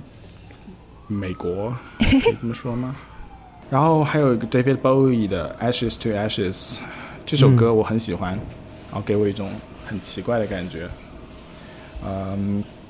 还有接下来是 Hey Hey Mama by Kanye West，嗯，这个夏天我我我听了那个有一个播客叫 Dissect，我不知道之前有没有跟你们讲过，是刚开始是一个独立播客，后来 Spotify 去资助它了，D I S S E C T Dissect Podcast，呃，这个 Podcast 这个这个播客的特点是它是精心制作的，它它是一季一季的内容，然后它每季专门就是解剖一个专辑，还有这个歌手为什么要做这个专辑，嗯还有他这个做专辑背后的故事，他讲什么故事。然后那个呃，Kendrick，呃，他第一季是讲 Kendrick Lamar 的 To Pimp a Butterfly 那张专辑，深刻剖析了 Kendrick Lamar 这个人是就什么样机缘巧合下面会做出这张专辑。第一季我是没有听，然后我这个夏天听了第二季 My Beautiful Dark Twisted Fantasy 这张专辑，就 Kanye West，我觉得应该是二零一三年，呃，发了一张特别特别神的专辑。这张专辑是在 Pitchfork 上面是有是嗯十分满分的。嗯就 Pitchfork 是美国的一个呃音乐乐评网站，然后是一个非常权威也超级毒舌的网站，应该是 Pitchfork 很少在二十一世纪打出满分，这是好像唯一的一张。对，这张专辑是二零一零年的。这个播客我推荐大家去听一下。那么，呃，为什么会讲到了这这这首歌呢？就《黑妈妈》这首歌呢？是因为 Kanye West 他的母亲 Donda West 是因为就是手术意外自杀了，啊不没有没有没有自杀，是因为手术意外去世了，啊应该是整形手术意外去世了，然后是真的是意外去世，而而且呃 Donda West 当年是芝加哥大学的一个教授吧，然后他是中国带着康也来到了南京，对，然后在南康也还在南京读了一段时间的小学，然后很很神奇，呃，网上大家可以去看一下这个照片，很好玩。呃，康也对他的那个妈妈的那个感情是非常真真挚的，就是他他真的跟他妈关系非常近，然后呃，你从这首歌里面可以听出来，这首歌那个时候他妈妈还没有去世，呃，他就有一种呃，我以后发迹了，要要让你不不再过任何苦日子的那种那种感觉，就是那种在在这首歌里面体现出来。那么听完这首歌以后，带着这个感情，呃，你再去听他的《My Beautiful Dark Twisted Fantasy》，是在妈妈去世之后，他在很著名的在 VMA 舞台上面抢泰勒·斯威夫特的话筒，说 Beyonce 才是真的呃女神，然后被基本上在当时就被 cancel 了，然后他隐退了一段时间，做出了这张专辑，然后这张专辑是就是被公认历史上就是这个流派里面最好的一张专辑。所以说，呃，这个故事是我在这个夏天听到的，然后我觉得这还还是不错的一个故事，嗯，呃所以我想把这张这首歌放进来作为一个引子来介绍大家去听《My Beautiful Dark Twisted Fantasy》这张专辑。呃，其他的专辑我不太感冒，但只有这张专辑我是觉得很不错。还有 Dissect 这个、这这个播客了，我现在就要去听那个专辑了。呃，接下来这几首就是那个就是一种呃啊没什么好好讲的，但是《My Cold Little Heart Radio Edit 这》这首歌是呃 HBO 的那个、呃大小谎言那个那个电视剧啊不是那个《Monterey 剧》的开头啊、呃对开头的那个对这个太夏天了吧，Monterey California，然后对，还有那个剧那个桥还有，那个海哦，那个桥，那个海浪拍拍石头，这这个剧我很喜欢，我我推荐大家去看一下。原因是因为它很很让你看得很快乐，就故事很纠结，但是你你的观众在观看这个故事中产产呃产生的一些负面情绪，都可以在呃剧里面人物的行为里面被充分的释放，所以你不会有憋屈的感觉。然后它真的就是一个夏天发生的故事，然后在加州的就加州的夏天发生的一个故事啊、而且他们也很聪明，就没有把这个剧拖到十几季那种，在第第呃第二季就收掉了。我很喜欢这个，然后这首歌也很不错。哎，你有没有看过那个插插插插话了？呃，你有没有看过那个《The Affair》？是另外一个啊，看过，我好喜欢，我好喜欢这个对 The Affair，对，是另一部讲中年人乱七八糟事情的，也涉及凶杀案的一个剧。嗯男主是火线的男主，对，要要在这边跟大家科普一下，《The Affair》是 Showtime 这个台子出台出现的一个一个剧，它在国内被认为是冷门神剧，但是可可能在美国是非常非常轰动的，当时出来，他是那个火线的男主，讲的是一个婚外偷情出轨的故事，他。他是也是这个这个故事非常非常夏天，他讲的整个叙事的方式就是非常中年危机的方式。你你你即便是很年小年轻，你即便是二才二十几岁，你可以感受到扑面而来的中年危机，你能理解他们为什么要做这些事情。我我不剧透的讲的话，刚开始大家你呃是也是以凶杀案切入的，然后你刚开始他这个故事是男主角和女主角都在接受警方的盘问。他们来描述他们的这场这个 affair 就是婚外情是，然后你会发现男的讲他勾引我，女的讲是他勾引我，对同一段剧情会呃拍两遍，就是男的视角拍一遍，女的视角拍一遍，就是很厉害，很厉害。而且男的视角镜头语言你都会发现是不一样的，他是就是关注的点是不一样的，你可以看到一个一个老 中年老男人是怎么打量对女人的，或者是还有就是我觉得太神了。这个这个，而且这个故事我真的是非常非常吸引人，就是他的那个爱情故事，两个人去在偷情的那种感觉，他们去哪些地方玩，然后那些就是就就浮生偷闲的那种感觉，让我觉得很震惊。我从来没有见过这样的美剧，所以我这个也要推荐大家去看。哦，他们正好是在东海岸，他们是在 Hamptons，就是纽约人去度假的地方，然后 Monterey 是在西岸，然后他们两边的生活方式，这种是这两个剧放在一起看，其实很好，非常好玩。嗯，我等一下节目结束，我还想跟小易讨论这个事情，后面的剧情我觉得非常 OK 我好，看了两季好像，后来没有看了。哦，我也是看了两季啊。对，但我要继续看。好的，谢谢你提醒我。啊。我插话，刚才你继续说。然后，然后接下来的几首歌就是有一种就是那种收尾的收尾的感觉，呃，已经就是真正的开始讲夏天结束这件事情，所以我就把这些让我觉得夏天快结束了比较伤感的时那些歌全部放在后面，然后最后是以那个 Thirteen Senses 的 In Time 这首这张专辑结束。呃，我要着重推荐一下 Thirteen Senses 这这张它，嗯。呃，叫《A Strange Encounter》这张专辑，呃，这张专辑就只有十首歌，从头听到尾，三十九分钟。它，你你就从头听到尾，顺序你会有一种很神、很神奇的感受，就是很清新、很神奇的感受。OK，所以你的这个专辑是呃，你的这个歌单是得按顺序听比较好，对不对？嗯，对，因为我是按顺序排的。好的，然后我我我三我三个平台就是网易云音乐、Spotify 和 Apple Music 全部都传了，但是大家以 Apple Music 的版本为准，因为那个是我建的时候用的平台。然后 Spotify 是因为我买了一次性的 Spotify 账号建的这个歌单，因为我的 Spotify 是真真真名嗯使用的那个、呃账号，然后他们没法改，然后然后我就换了一个，但是那个是买到了法国区的，所以说第三首歌的版本有点不太一样，但具体来说都还是挺好的。OK，、呃，我我们有有下周的挑战吗？好下周有没有下周挑战？我目前没有有吗？最近也好了，我也没有。完了，下周是不是可以休息一周？他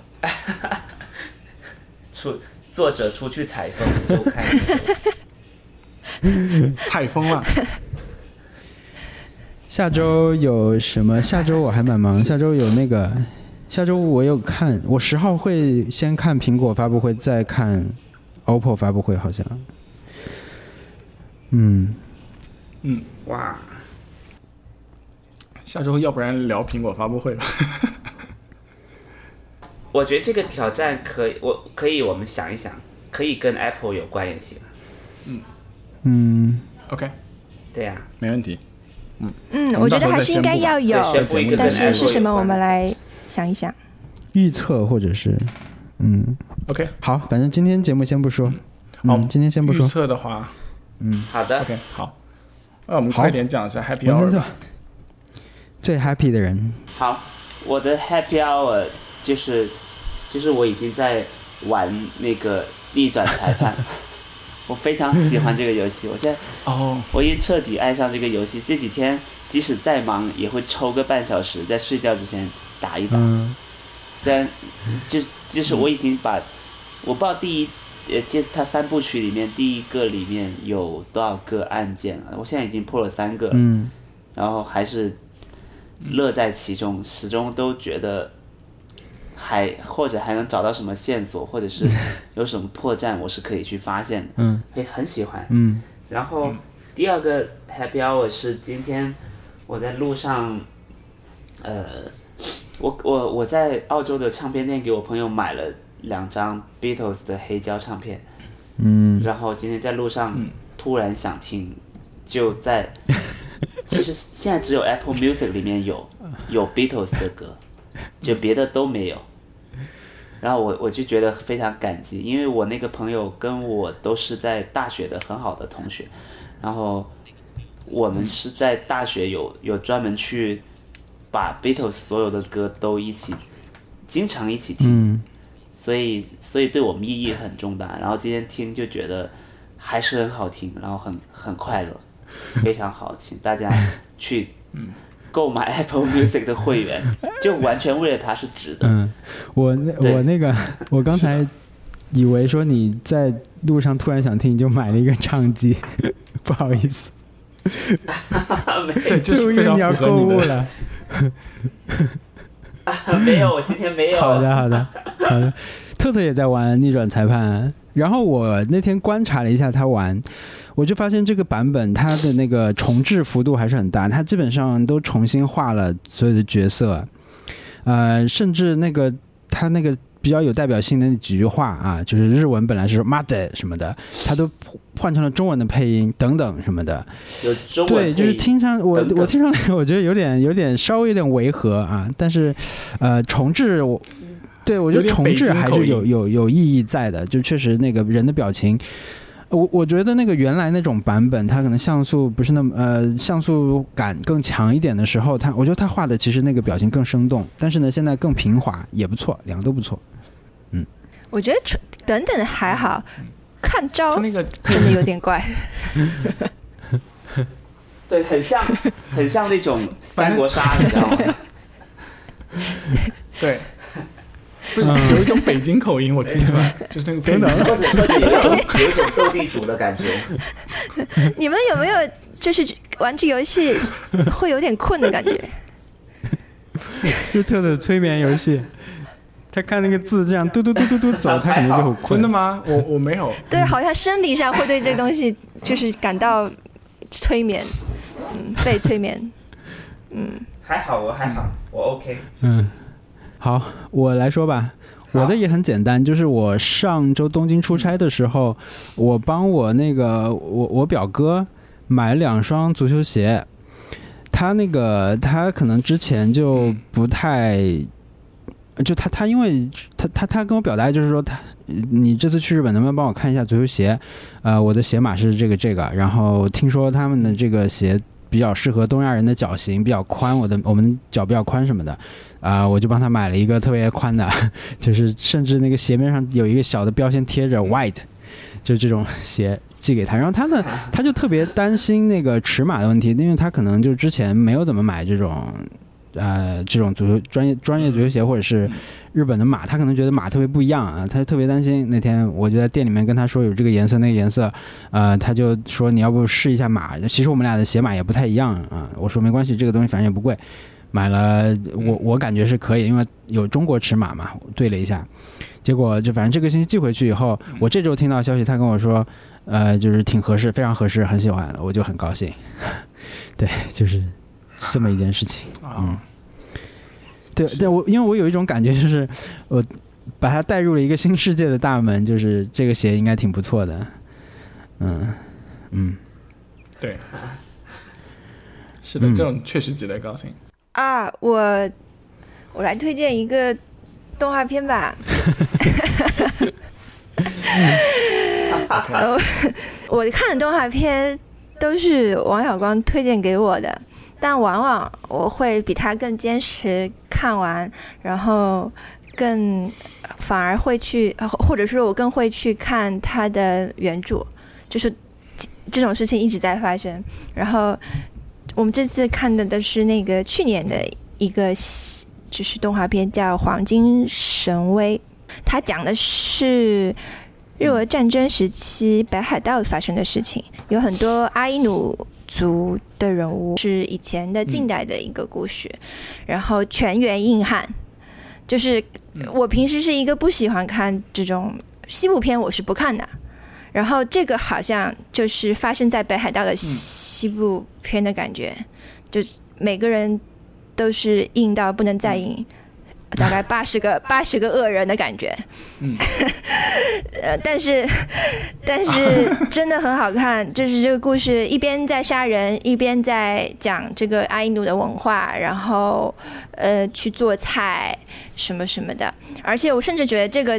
呃剧这个动画片可以跟之前一个讲北海道生活的现代剧叫《银之池》可以对照着看，因为我觉得他们两个。都讲了一件事情，就是，呃，不是说整个剧就讲了事情，但是都带到了这件事情，就是你怎么对待你的食物。嗯，他们阿伊努族就是，哦，我觉得这个是他们把食物一边供奉一边杀戮，然后，嗯。就是形其实形成了一个生态的循环，然后银之池也是这样的，他们是讲了一些在农高的学生的事情，然后农高学生就要面临这样的问题：你养了一只小猪，你产生的感情，最后你要把它做成培根。嗯，对，我觉得他们其实都在不同的方面去解答了这样的问题，我觉得对我对我的是对我是有启发的。嗯嗯。嗯，对这个剧，它我我是一直听说，我我我就找来了，但是一直没有看。但前段时间我们突然不知道看什么的时候，我就说要不看这个吧，因为它出完了嘛，我们就开始看这个。其实它的剧情，我自己感觉它特别像一个神剧，就是就你知道吗？就那种抗日神剧那种感觉，真的有点像，因为它涉及军队，然后呢又是有这种东北感，你知道吗？就是 北海道有一种东北感。你，你就是真真的有时候会有这种它的剧情特别野的这种感觉，啊，但是刚特说那个呢，我觉得也是它剧情里面非常重要的一点，因为它真的是有一个离奇的故事，就是那种真的是传奇故事啊，就是寻宝，大家有有一个有要找一堆黄金什么的，就是要一各路人马来找这个，所以特别像一个黄渤会演的那种电影，你知道吗？但是呢。他同时就会，我我没有想到的，我我知道的是他有这个大的故事线，但是我没有想到他会涉及那么多爱努族，就是北海道原住民的这种生活方式，就是打猎的这种生活方式，他们怎么去对待他们面对的森林里面的一切东西，嗯，这个是我没有想到的，我更没有想到的是他非常重视料理的部分，就是你讲怎么对待猎物也就算了，对吧？你对猎物的很尊敬啊，你怎么去循环这些事儿，但是呢，就。吃的东西讲的特别，真的特别细，就是我们怎么料理这个东西，一般怎么好吃啊？就是这个是我没有想到的，所以它的这个整个组合下来，它虽然有那种很野、很残酷的那种故事线，但是呢，它的轻松的部分也是做的非常好，我很喜欢看这个。然后我昨天还前天翻一本杂志，呃，好像是什么平成的动画片什么这种专题吧，反正随便翻了一眼就看到也是有提到这这一部，还是还是挺挺不错的。嗯嗯，可以可以找来看一下。我是一直很想看，我想看《银之匙》，但是没有没有时间看。嗯，我会，我感觉我会先看这个。嗯，《银之匙》，我觉得呢，它是说，当然它它很现代了，对吧？它里面我会更轻松一点。这个它的大故事线更更悬疑那种，吊着你更想看。好的，好。就是呃，我我我我我昨天晚上去玩了一个 Trivia Night。猜谜之夜，就是 呃，对，猜谜之夜，就是我们本地有一个有一个啤酒吧，然后他们他们每两周会举行一次 trivia 来，就是啊那种小小常识，然后一共有八轮，每轮八个问题，然后有不同的主题，就是刚开始比如说有那种是冷，就是有一个上刚开始是个上期冠军呃定的主题，那个主题是一直挂在那儿。就是一个一个肯定是很难的题，但是你可以你可以在在整个晚上都慢慢想那个问题，然后其他的几轮都是有时间限制的。上周冠军定的主题是 Meryl Streep，就随便 Meryl Streep 的几部电影里面截一个他的呃图，然后你写出那个电影的名字。那个就是固定的那个呃 trivia 有包括现场他们弹奏音乐，然后那个呃你你你你猜那个音乐的那个名字还有歌手的名字都是很小众的音乐，然后还有他们呃这个我在我的 Instagram story 里面有，当然你们可以看一下。然后还有一个就是什么呃呃这些明星有哪些共同点？就四张照片有共同点，什么明星都是啊，都是加拿大人啦，四张。这个明星都是双胞胎啦，四张。然后什么这这个明星都是 addicted to cocaine，、还有一个是那个完全只有美国人会答，但我不会答，就是呃用食呃就是也是那个猜明星的名字，但是你要用食物把那个把他的名字换掉，就是有有那个胖嘛，就是进同同样是就类似于发音的食物的名字，把它的食名字换掉。然后这个是太难了，我不会。然后还有他们是有有给给你一个单词，呃，给你一堆字母，然后你要用那些字母不重复的举出八个单词什么之类的，类似于这样的。还有一些就是真正的小小知识，比如说十四行十四行诗是什么样子的名字，呃，十四行诗叫什么，然后写下来，然后最后赢的人可以免费喝酒什么之类的。我开心的点是在那些就是很很真的美国美国八十年代文化的，呃，和八九十年代那种流行文化的题目，还有那种什么真什么关于跟拼写单词有关的题目，我我不会以外，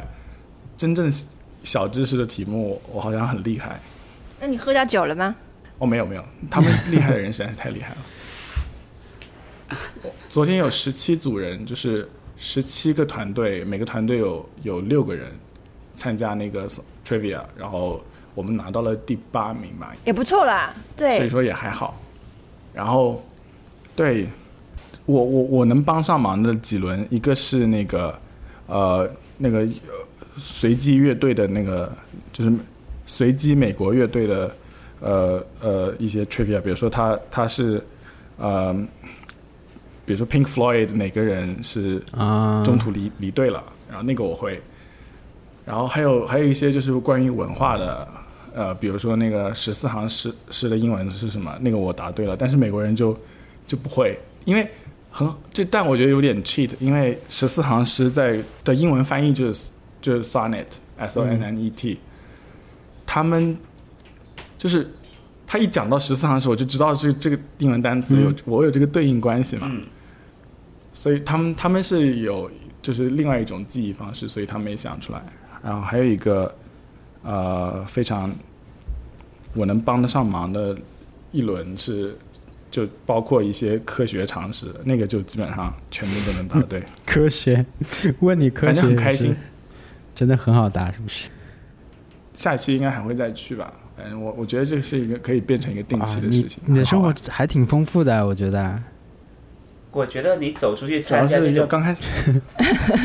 啊，而且、嗯而且你还在做 improv，对 对，哦，对，我想直没有说听这件事情。对那个一直没有聊。啊、这件事情因为是 improv，它是有一个 onboarding training，就是他们要把那个规则跟你讲清楚，然后你你要先就练习一下，然后再开才开始进 improv，因为不好的 improv 会很很毁。很毁那个那个就是气氛嘛，对，所以他们需要避免。我还没有完成那个，所以说我我准备完成那个以后再你们跟大家讲。还是先跟大家说一下然后不知道这个是什么事情观众，朋友简单几句。就是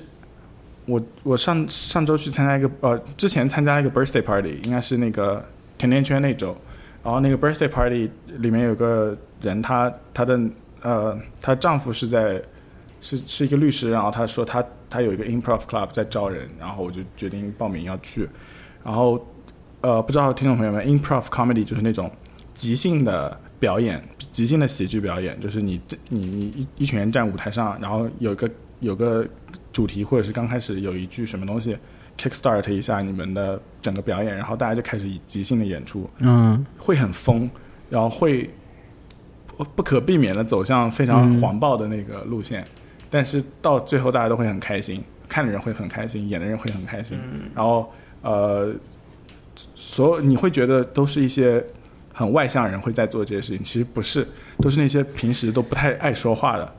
人会去 improv comedy club，然后他们是那些就平时在脑子里面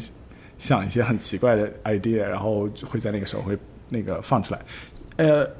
说到 improv comedy，有很有一个播客是非常非常像那个呃这个这这个 improv 这件事情，就是 comedy band bang 那个。嗯嗯我应该之前提到过，就是 Comedy Bang Bang 他们就是一群播客，请了一些嘉宾，嘉宾都是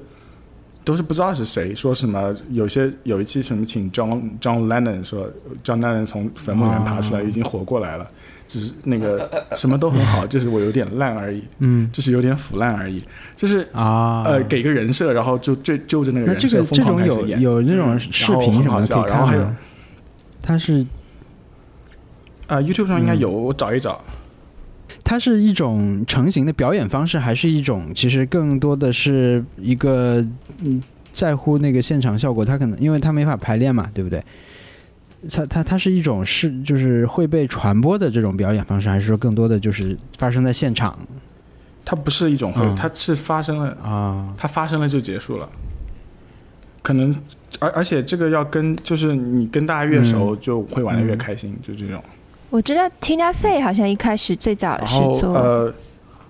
这个，是不是？在他搬到对，对大城市以前，他们，他们在国外个有，在美国就是有个组织叫 The Second City，他们就是做这个 improv 或者是 sketch 的培训的。Tina Fey 还有 yeah，还有蛮多在 S N L 叫得出名字的的演员，都是从里面培训出来的。Improv 就是一个里面还蛮重要的一个课程吧。嗯，啊，对，就是课程，我觉得很接近他那种当场那种状态，一种训练，是不是？啊，嗯。对，他他的原则就是所谓的 yes and 嘛，就是就是你，嗯，我说一个事情，然后你不能拒绝，你就因为一旦拒绝，对。你比如说，比如说你你刚刚说那个叫什么？从坟墓里爬出来，我有点短路了，加。对，那你马上就要就要沿着他这个故事去发想另外一个跟他符合的东西，嗯然后他又沿着你的故事再去发展。啊一旦因为你一旦拒绝，你就打破了这个东西了。啊，所以他唯一的原则就是 yes and，你一直嗯 yes yes yes，然后我要给你加个东西。啊啊，有意思。反正因为我还没有正式开始，但我还在新手村。对对对。然后呃，我 对，然后我我有点担心担心语言壁垒的问题，因为我、我可能脑子里面想的东西很好笑，但是没有办法讲出来，用英文讲出来还没能好关系。所以说有那没关系点担我觉得心这个。对我因为他听起来，因为他没有那种比赛性质，他感觉就是互很像很像爵士乐，对吧？就是大家互相的这种衬托和从对方那里得到灵感来对玩。对对对，所以我觉得他反正你可以放松一点。对嗯对，就我觉得是快乐的。嗯，好的，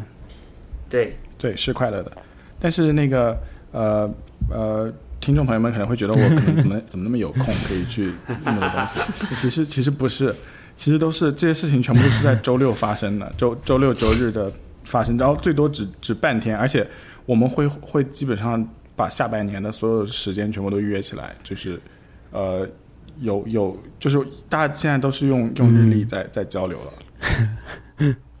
所以说，哦，对了，还有另外一个比较开心的是，呃，我我我我我开始就是非常 intense 的开始用日历了，就是把所有做的日日程放进，因为没有办法记住那么多事情。然后我我朋友跟我说他，他之他是原因是这样子，他之前跟我说他，呃，他邀请我去那个那个 birthday party 的时候给我发了一个日历，结果我发现那个日历是 他所有的日程，就是他发错了。包括他的那个 doctor appointment，包括他所有的那个那个嗯开会什么东西，嗯全部都在上面。然后包括他去哪里旅行什么都都有。然后然后我就跟他说，我说你你是不是发错了？他说没有。他说他给他身边啊所有人都发这个，嗯他导师也有这个日历。他导师如果看到上面有时间冲突，他就他就不安排那个时间的会议。然后就做这些事情，然后真的是嗯我我就有点被震撼到，然后我就决定自己也开始做嗯这件事情。然后他他现在也公开日历啊然后哎，我们我们下周可以挑战这个啊。不是，就是就是那个呃，两个呃，就是跟朋友之嗯间共享的日历。我觉得可以。对，但是基本上自己的对，我我我现在、嗯。我现在已经已经做起来了，然后呃，感觉非常好，因为基本上他他会看一下我我比如说我去看这个演出，他说哎我我感嗯兴趣，他就进来了，啊、我理解了。然后、嗯。对我看他我是对我是之前听那个 Cortex 学了一些日历的用法。那首先，我我的日历基本上嗯确定的是说会放一定会发生的事情，比如说我下周约了去交签证，对吧？我就我就有一个时间我会放在那里，那一眼能看到说有个事儿在那儿。呃，在那个之后，我我其实之前听那个听播客的时候学了一个，它有一个日历叫做 Landscape。这个日历放的就是你的朋友的动向，就这个跟你没有关系。但是呢，比如说我我知道我的朋友下周要去台湾去三天，我就会把这个写在我的日历上，就听起来非常 creepy，但是就是说。他的理论就是说，很多是就是你养成习惯以后，你在这个日历上，你能一眼一眼就看到，就是对你来说，呃，就是间接有关系的这些人吧，他们的一些动向，可能这个事情跟你本来的计划没有关系，但是他可能会，就它真的会像一个 landscape 一样，就是你可以知道朋友们在干嘛。所以我有一段时间做那个时候，我朋友要去西班牙，我就会问他说你是哪天去哪天回来，因为我要写在日历上，就还挺那个的。所以我前段时间啊，不，我其实就昨天晚上我也在弄日历，不瞒你说，因为我弄了一个绿色的日历，啊就是，呃，它是跟我以前只在日历上放确定的事情不一样，就是我想放的是我我我计划在这个时候做的事情，我就加了一加了一张日历，就是，比如我希望我今天下午两点到四四点都在剪一个视频。所以我就会把这个计划加在日历上，这样的话，其实你在手表上直接就能看到说，昨天晚上的我希望今天中午的我这个时候做什么事情，就是我做了这么一个小的调整，就是嗯。这是我我真的很巧，也是昨天晚上在弄日历，嗯我我我现在发了一下那个我我朋友和我日历放在一起是什么样的情况，为什么还有背景可以看一下。也太精致了吧！这 Google 哦，这个是 Google Calendar，没有，这是 Google Calendar。然后就是你看，就是有些时候我们有是有在重合的地方啊，然后有些时候它它会有一些什么那个，反正就是呃，我我我觉得有些有些过度对，然后有有些时候就是怎么讲，我刚开始看到他的那个，我会觉得有点有点窥探隐私 oversharing。后来看了一下，就觉得还也也还好，就真的是每天的 agenda，你跟谁一起吃饭，呃，你跟你你怎么样，也没有什么特别的隐私，就是就是你有天在、对 therapy 也还好了，嗯因为大家都是去 therapy，所以所以就也没有什么，然后就是每天都在干嘛就。我我觉得这样，我们可以做这这个挑战。看一周或者是一个月什么的，一周吧，嗯。一个月我也没有那么远，OK，就做一个，嗯，对我们可以，做一个，就是说我们我们朋友之间可以分享的一个日历，嗯。但是这个我们就有对对对对对分享给那不会的观众了，因为嗯，就是我们可以，我们可以到时候贴一张图出来，但是但是呢，重要的在糊掉什么的，这个嗯。我觉得 OK。嗯我感觉文森特已经快昏睡过去了。好，现在是你的三点钟，对吧？哈哈，没有，嗯。他，要打。你是不是感冒了？哎，对，好？应该在打哈欠吧？有点冷，今天。嗯。可能在没有在打喷嚏。嗯，好好，那那赶紧结束吧。那那就嗯那就。那我们我们就决定做这个日历吧，反正也没什么别的事，好。吗？嗯。好，好啊，你来说反馈吧。呃，对，呃，我我们我们就不再念听众反馈了，但是我们的反馈邮箱是 nice try connect at gmail dot com，nice try connect at gmail dot com。嗯，我呃就很欢迎大家把呃任何形式给我们反馈，我们都会看，我们不一定会回，但是我们都会看，都会讨论，然后呃对，会值得跟大家分享的，我会我们会在嗯节目里面提一下，然后希望大家呃、嗯，多多发反馈。谢谢，拜拜再拜。拜拜。拜拜。